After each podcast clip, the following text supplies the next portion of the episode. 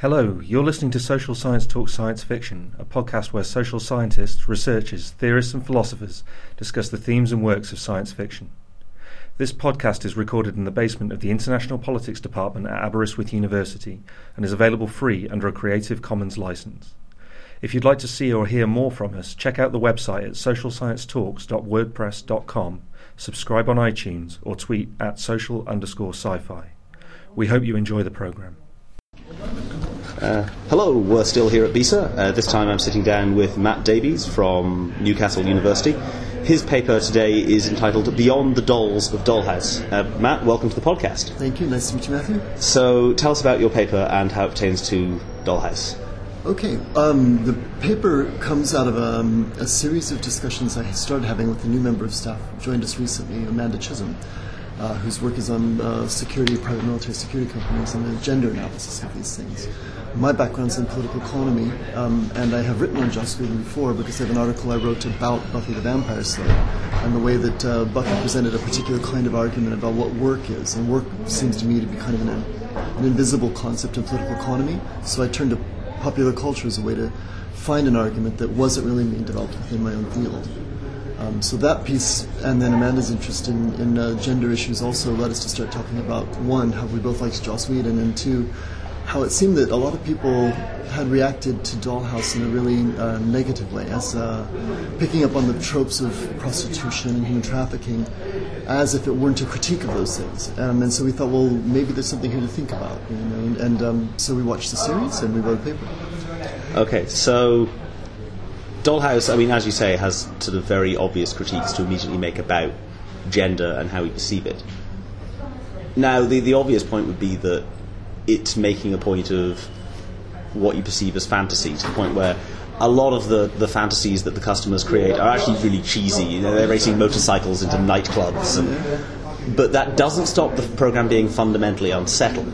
And does that become an asset for you, or is it one of the program's problems? What does that do for the audience? Well, I, I like the way that in a lot of his work, Joss Whedon is, in, is interested in, in, in, destabilizing some of our assumptions about things, about genre and Firefly, for example, about what the nature of the, the vulnerable blonde is in Buffy the Vampire Slayer, right? Um, and it seems to me that what, what the what the key disruption, and this was the I should credit Amanda as well for this insight. The key disruption that takes place in Dollhouse has to do with the, the way that it's actually a neoliberalism. It may not seem really obvious to start with, but effectively, when you're looking at people whose subjectivity is so infinitely flexibilized, in order to be able to be there to, one, develop their own responsibility for that flexibilization. So Echo's development through this series as somebody who could actually be not only the subject that overcomes these imposed identities, but also that ca- that capacity being cultivated by the corporation itself for its, for its own purposes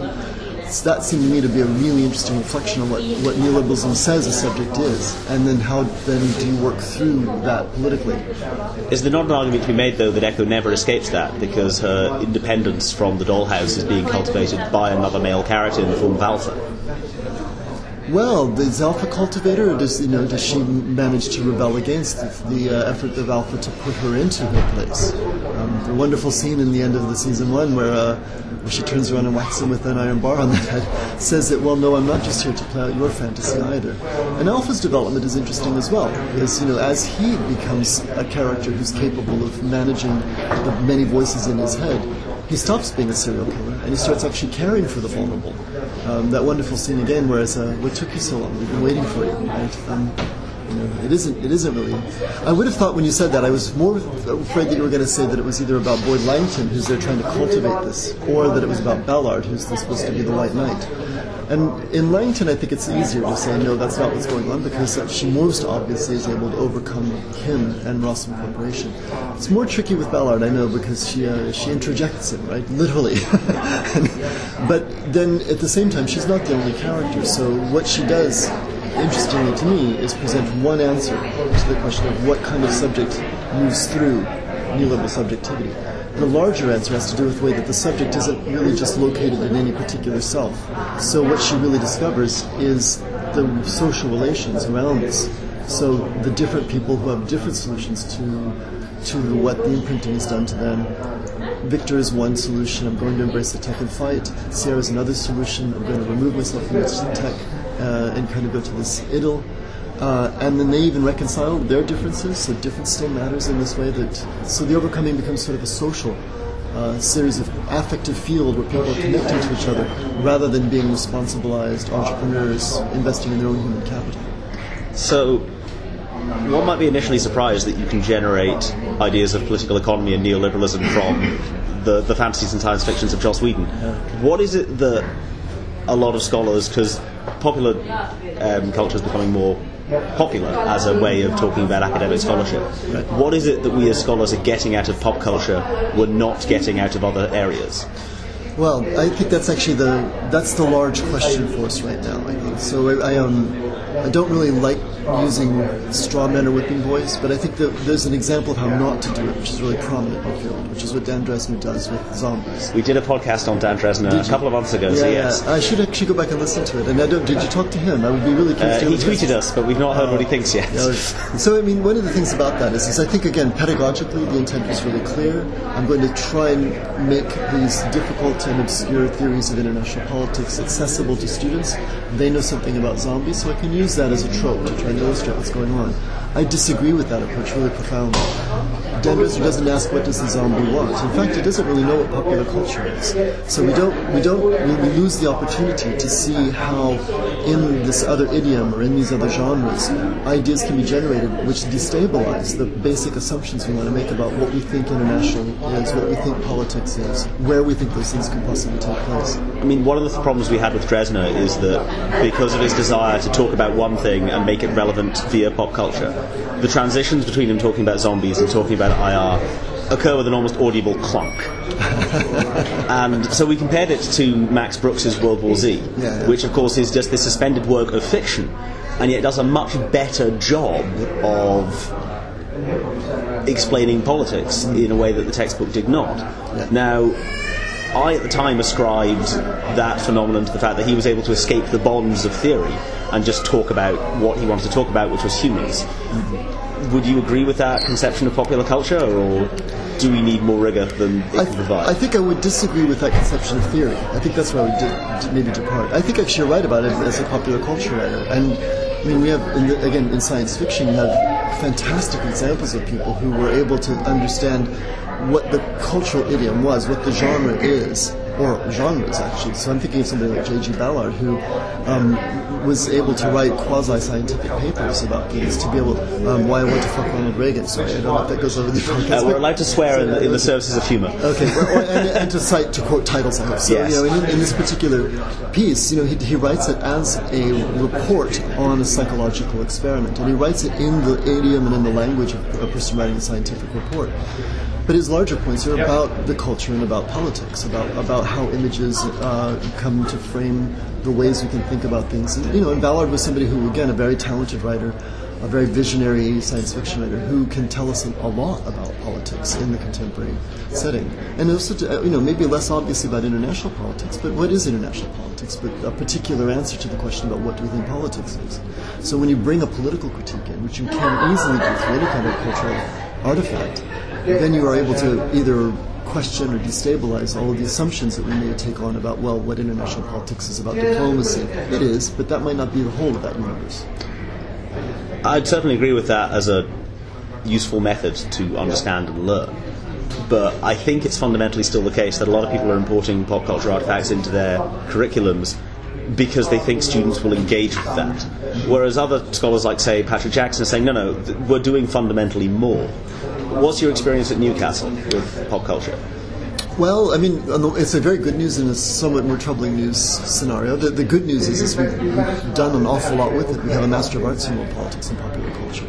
Um, it regularly recruits students. We have a, um, a compulsory module which we do via video link, co-taught with a, a cognate uh, course that's taught at York University in Toronto. So our colleague David Mutimer works with me and Simon Philpott and Kyle Grayson to, to co-teach this, and it brings in students from across the ocean. So we have a, an interesting way of interacting, mediated through the video links. And we use it to sort of try to do what we're talking about here to say, let's give you an artifact, let's say a war memorial. Um, and let's read that artifact and see what can we figure out about how world politics is produced through our engagements with these various artifacts, or a rap song, or Breaking Bad. I mean, we, there's all kinds of we, through the semester we bring in all kinds of artifacts. We encourage the students to bring them in as well. And the trick is then to well, first of all, to respect that cultural studies and popular culture has its own sets of methods, its own epistemologies, which you have to master as well. You can't simply take them as given but that doing so also enables us to go back and learn and critique further the, the methods and the epistemologies and the ontologies presented to us by our home field of international relations. Okay. And it's a good. It's a, that's the good news. The bad news is, of course, is that's a big ask for most students. Yes. and so we do struggle a little bit. And you know, I, I'd say I would say we've been lucky because we've had students who've tried to rise to the occasion. Um, working with York has been very exciting because in the, in the UK, most PhD s- studies don't require subject-specific coursework Yeah. beyond the MA, uh, where you learn the research training. Whereas in Canada, they do. So you get a mix of students in Canada with between PhD and MA students. So you have people who are maybe slightly more prepared in the classroom who can help lead the discussions and don't just leave it to us as the module leaders to do it. So it's, a, it's yeah, no, I'd say, I started to say bad news, but actually, no, I think it's all quite good news. So return to Joss Whedon Yeah. and Dollhouse. Um, ostensibly, Echo represents one of his most direct attempts at the strong female character, capital S, capital F, capital C. you could characterize, however, there's a pattern that emerges in Joss Whedon's work of the idea of what someone termed the troubled waif. This is Echo, this is at times Buffy, Willow, um, this is most definitely Skye in season one of Agents of S.H.I.E.L.D., although since his brother took over the show, she's changed. This is the Scarlet Witch of Age of Ultron. This is, of course, River Tam, probably the character who represents that the most. Now, when you compare the characters side by side, the troubled waif trope seems to present a very limited, if not negative, view of gender in Joss Whedon's characters. Would you agree with that characterization? Tricky question because I think when you say characterization, maybe part of what we're doing is, is we're actually taking the trope on its own terms. I don't think you can do that with Whedon because one of the things that's really clear about all of his series, the ones that work and the ones that don't work, is, is that they're not just about the, the, the moment. They're not just about that in any individual episode. But we have something which is missing, I think, oftentimes in a lot of um, say popular culture and television, but the things that we all love and the things we all hold on to do this when Joss Whedon's the master of it is, is character development. So you have a troubled waif, but that troubled waif doesn't stand still. She develops, she interacts with others, she fails, she's pathological, she overcomes, you know, and she shows different possibilities, different possible outcomes. So sometimes, you know, sometimes it's like, okay, yes, enough of it already. You know, Willow, for example, when she becomes a bad witch, it was kind of a telegraphed, not really that interesting. But then you look over the seven series of Buffy the Vampire Slayer, and even though it feels like on year on year on year, we still have the same character with Michelle Gell- Sarah Michelle Gellar and the way she's portraying it. When you look at season one and you look at season seven, you see an enormous development of that character. I suppose the advantage Whedon gains with Buffy and Angel is that he gets the full plot arc out of them. Yeah. And so we see Willow, and of course from Angel, Fred, you could argue is another example of this quote. You trope. You get more development, whereas Dollhouse got two seasons, Firefly got one and a film. Yeah, yeah. Um, he only got one season out of um, Agents of S.H.I.E.L.D. before he left it. And with Age of Ultron, it's not that he doesn't have time to develop the character, it's that the version of the character he's given with Scarlet Witch has all her interesting Roma, ba- Roma Jewish background chopped off for legal reasons. Right. So you could argue that his success in doing that with Willow is more evidential of what Whedon would actually do over a longer arc. He just never seems to get a longer arc. Well, there was a. I I don't know if I'm going to mention it in the presentation today, but as we were writing the paper, one of the things we had to laugh at as we realized the irony was that the Rossum Corporation is in the business of selling fantasy, but that's not its purpose. And I thought, eh, how could that not be read as a comment on Fox? yeah, so I think Joss Whedon's you know epic struggles with his networks to try and give him a chance to tell the story across a full arc. And you know, I don't know why he hasn't, or, or it would be interesting. I, I don't know him. I'd love to meet him someday. It would be interesting to know whether the opportunity to do this in another network. HBO gave Breaking Bad five seasons. Am I right? I can't remember, but I mean, you know, the, the, the possibility to develop a, a, a longer story arc seems to be something which the kind of to DVD to, to the binge watching kinds of product programs that are being produced in like Mad Men and whatnot. That that opportunity appears to be there, and I think you know again you, you have the chance to develop the character. You've got a lot of things to think about, and even if it isn't, again, to, to, our original point, even if it isn't something which is saying this is how you need to change your thinking about international politics, it gives you a place to stand to begin to ask those questions, right? Then you can, because then you can come to a student and say, you know, how does this, well, like Buffy's an example, you know, River Tam is an example. Oh my goodness, and in Firefly, you know, you really do have something like, you know, the genetically modified soldiers who become the Reavers, you've got frontier issues, you've got sovereignty issues. All that stuff is really present, which could be, be very easily taken to a first year you know, international politics module and say, what do you think sovereignty means here, right? uh, one of the things that, and this came up in a very recent recording, one of the things with Firefly is that it becomes tricky to talk about ideas of sovereignty when you're meant to so like the heroes who culturally actually are the villains because mm. they're the Confederacy yeah. and the Alliance of the Union. Yeah. And it's I, I, feel somehow that the, the ability to critique Firefly is limited not just by its truncated run, no. but that the alliance doesn't get a fair shake, which is fine, I guess. But yeah, or maybe the union got too fair a shake. You never know, right? This um, is true. Yeah. Yeah. So, so I mean, as much as the Confederacy deranges us a little bit, you know, I'm not so sure that that was a good guys versus bad guys war either. Yeah. Right? okay, so that should about wrap it up. Uh, oh, Matt Davies, thank you very much. Pleasure. Thank you so much. Yeah, really enjoyed.